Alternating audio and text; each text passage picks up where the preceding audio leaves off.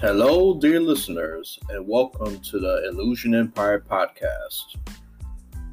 Well, we're going to begin the first segment right away with primary politics, and we will be discussing Elizabeth Warren and Bernie Sanders' clash. As you may have heard, both campaigns are accusing each other of playing dirty, you know, undercutting one another and embarrassing one another. That's the the short version of it.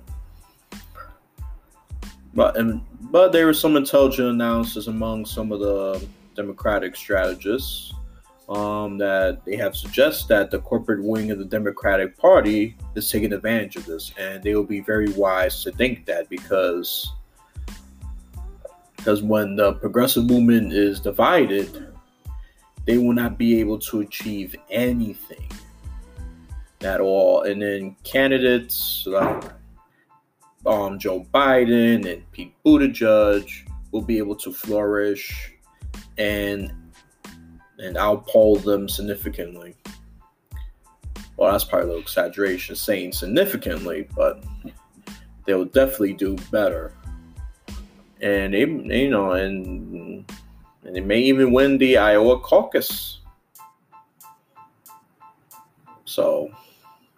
That's all I have to say on that and the analysis of the issue. But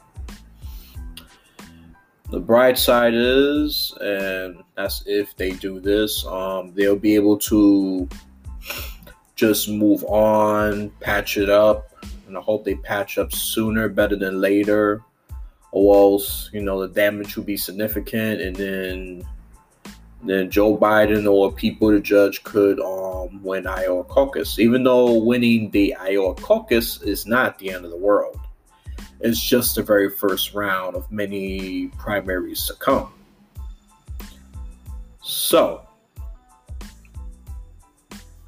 stating that there will be the the Nevada caucus, the South Carolina caucus, and New Hampshire caucuses.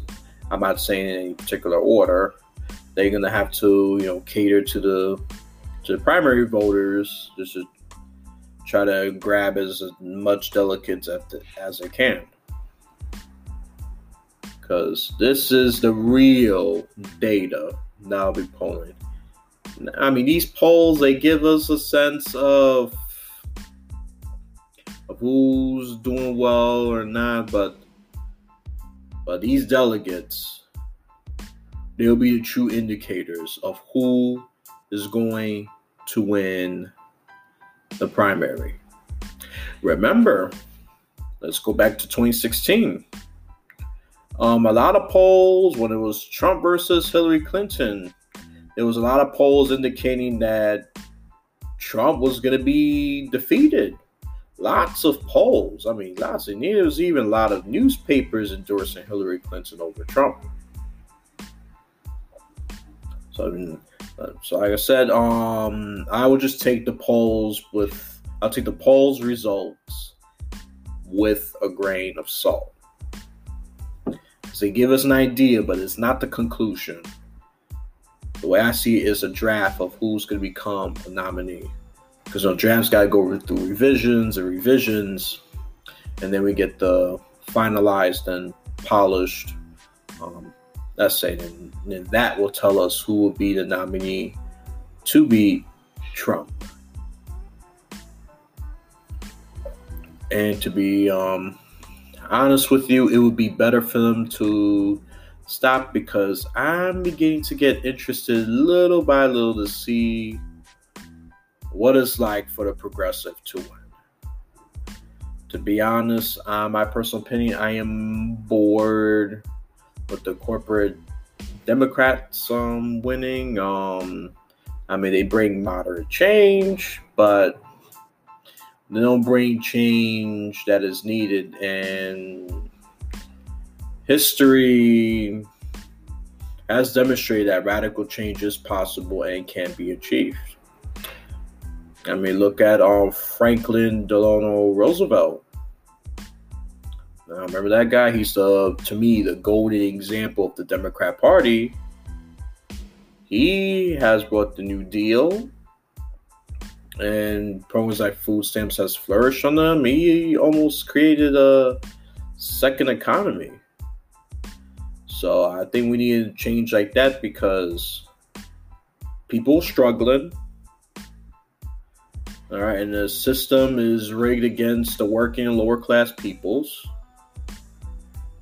So I just hope neither Bernie or Elizabeth Warren, I even said for Elizabeth Warren, you know, I think she's a bit inauthentic, but she does have great strengths when it comes to debate and explaining policy really well in a brief and a concise manner, like many of the candidates. So that's the credit I give her, even though I don't find her as honest or as an authentic. But she is, but to me, I think she's the one of the candidates I could confidently say she has performed consistently well throughout all the 2019 2020 debates. So that I could say with um, utmost confidence. But it's going to take more than debate and planning to beat the Republican nominee. And the Democrats have to keep in mind is you got to put someone who is a very great and unconventional antidote against Trump. And I don't, I just don't personally think she is as progressive as unconventional to beat this man because he's gonna be brutal. He's gonna be so brutal. He is just going to pull every dirt, every trick he could find. I mean, as a matter of fact, he's already attacking Bernie Sanders already. And and I think that's a sign that's saying that that could be an indicator. I'm just sure, I'm no, don't quote me on that. That could be indicated that Bernie Sanders is going to be doing well, and it might dare to say might even beat Biden in the Iowa caucus because Trump seems to attack the people who are doing um, well for the most part. So, so that could be an indicator, and and does show that Bernie Sanders can be a threat to the Trump campaign. So keep that in mind. Without further ado, we I'm just gonna end this um segment right here. And just one more thing I just want to reiterate that the progressives they need to be united. That's going to be my final message.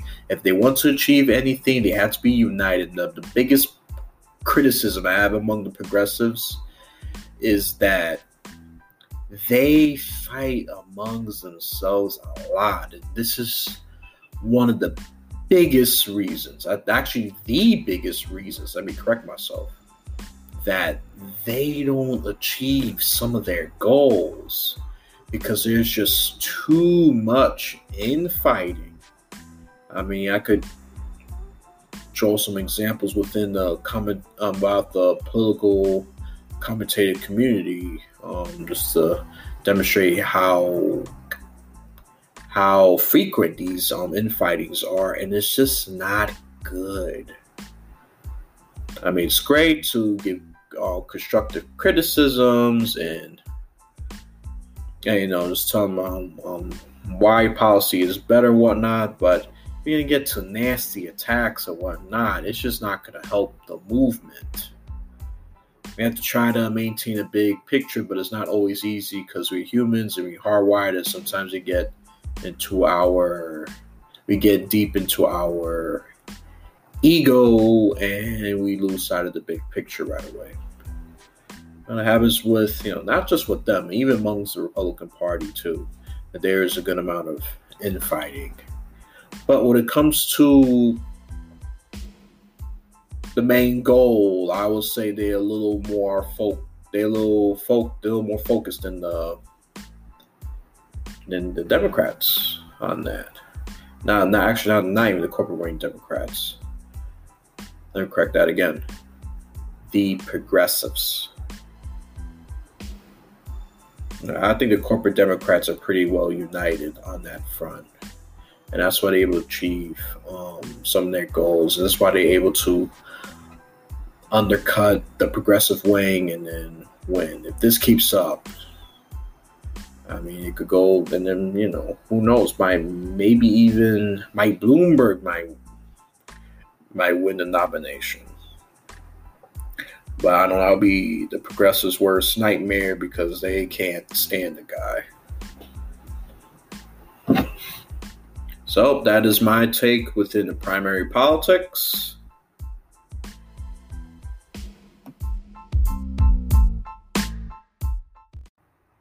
Anchor is a free podcasting app that is perfect for beginners. If you haven't heard about Anchor, it's the easiest way to make a podcast. Let me explain. It's free. There's creation tools that allow you to record and edit your podcast. Anchor will distribute your podcast so that it could be heard in other platforms such as Spotify, Apple Podcasts, and many more. It's everything you need to make a podcast in one place. Download the free Anchor app or go to anchor.fm. That is A N C H O R dot F M. I'm going to repeat.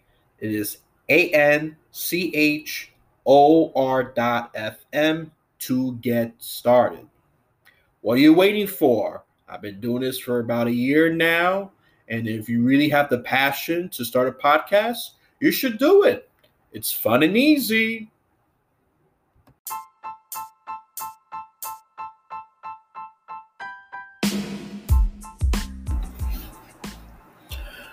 Okay, listeners, we have transitioned to the second segment of this podcast called Mid Game.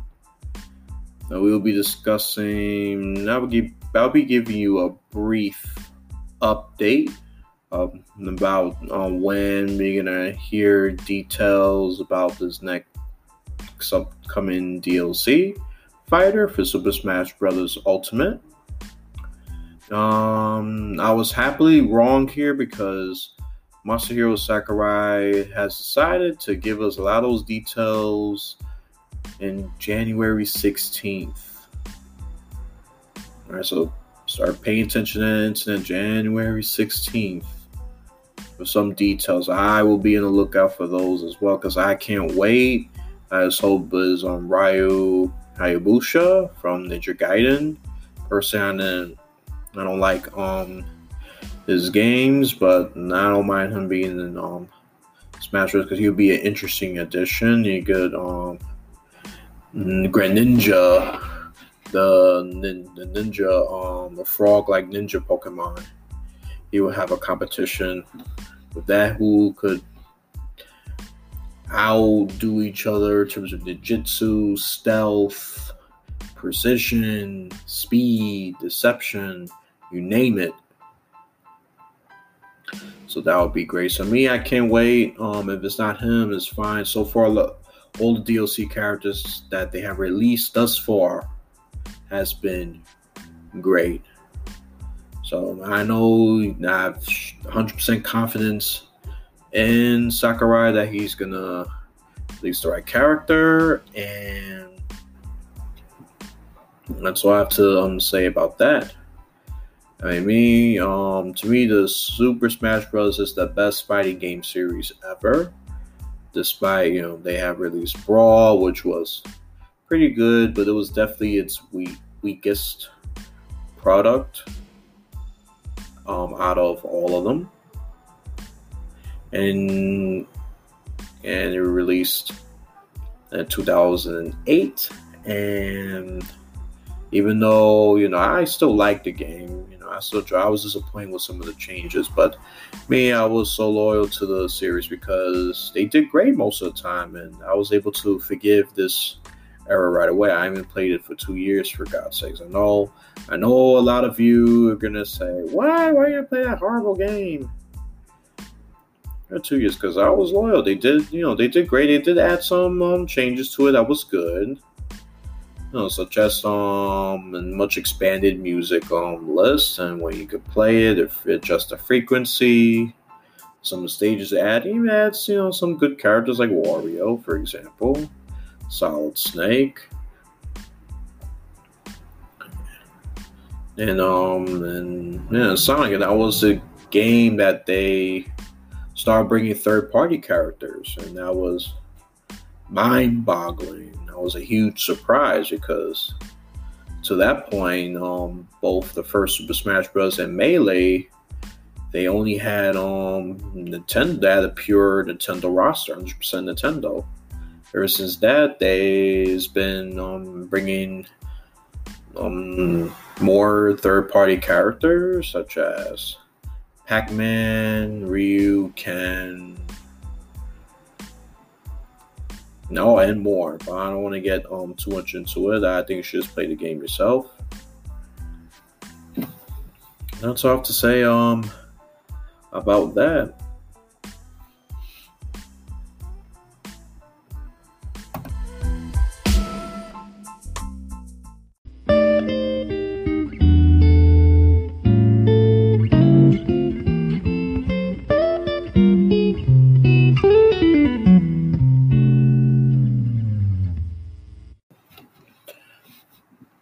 Okay, listeners, you have reached the third and final segment of this podcast.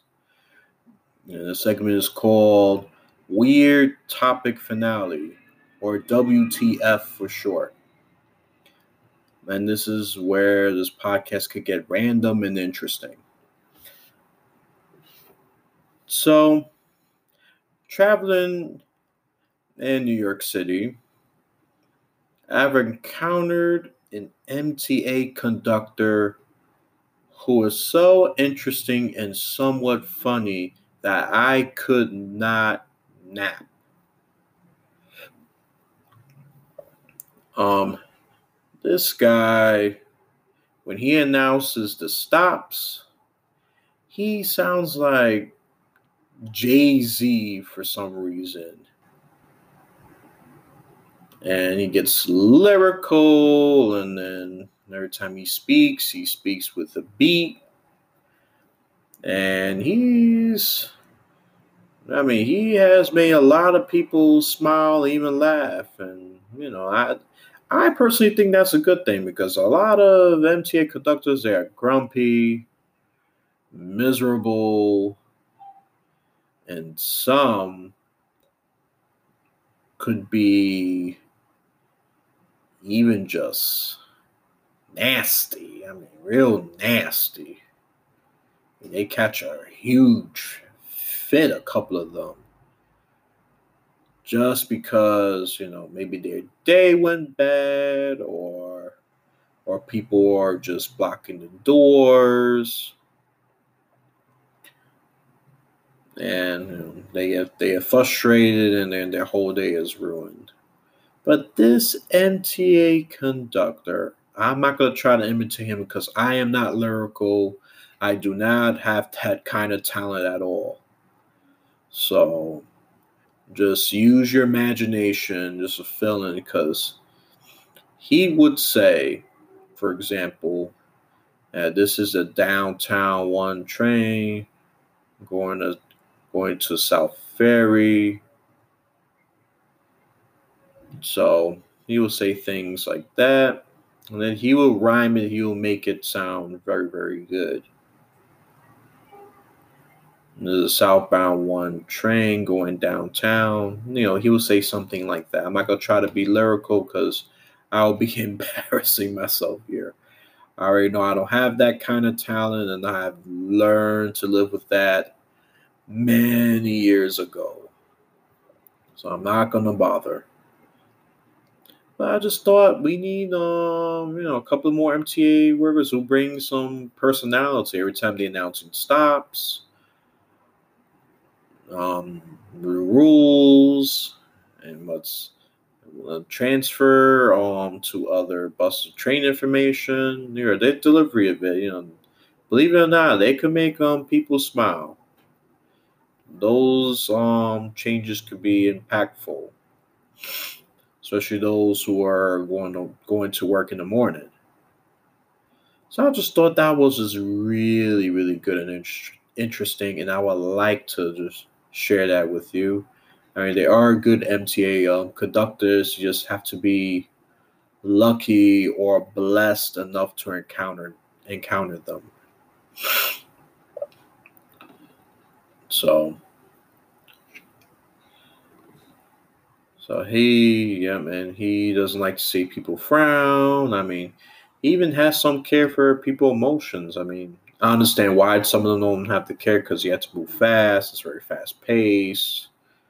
I get that, but if you just put just a little more time on that, you'd be surprised on how much positive change you could do. And, you know, some people, you know, going through depression, they're sad. You know, everybody has a hard life. I got one too. You know, people just going through stuff every day, and then that could make them feel better, even if it, even if it's just temporary. But it's just a very, very good thing. Um, I don't think I'm personally gonna encounter that anytime soon, but it was just really, really great just to experience that because that is rare. It's very rare in New York City. Okay, dear listeners, thank you for listening to this podcast and enjoy life.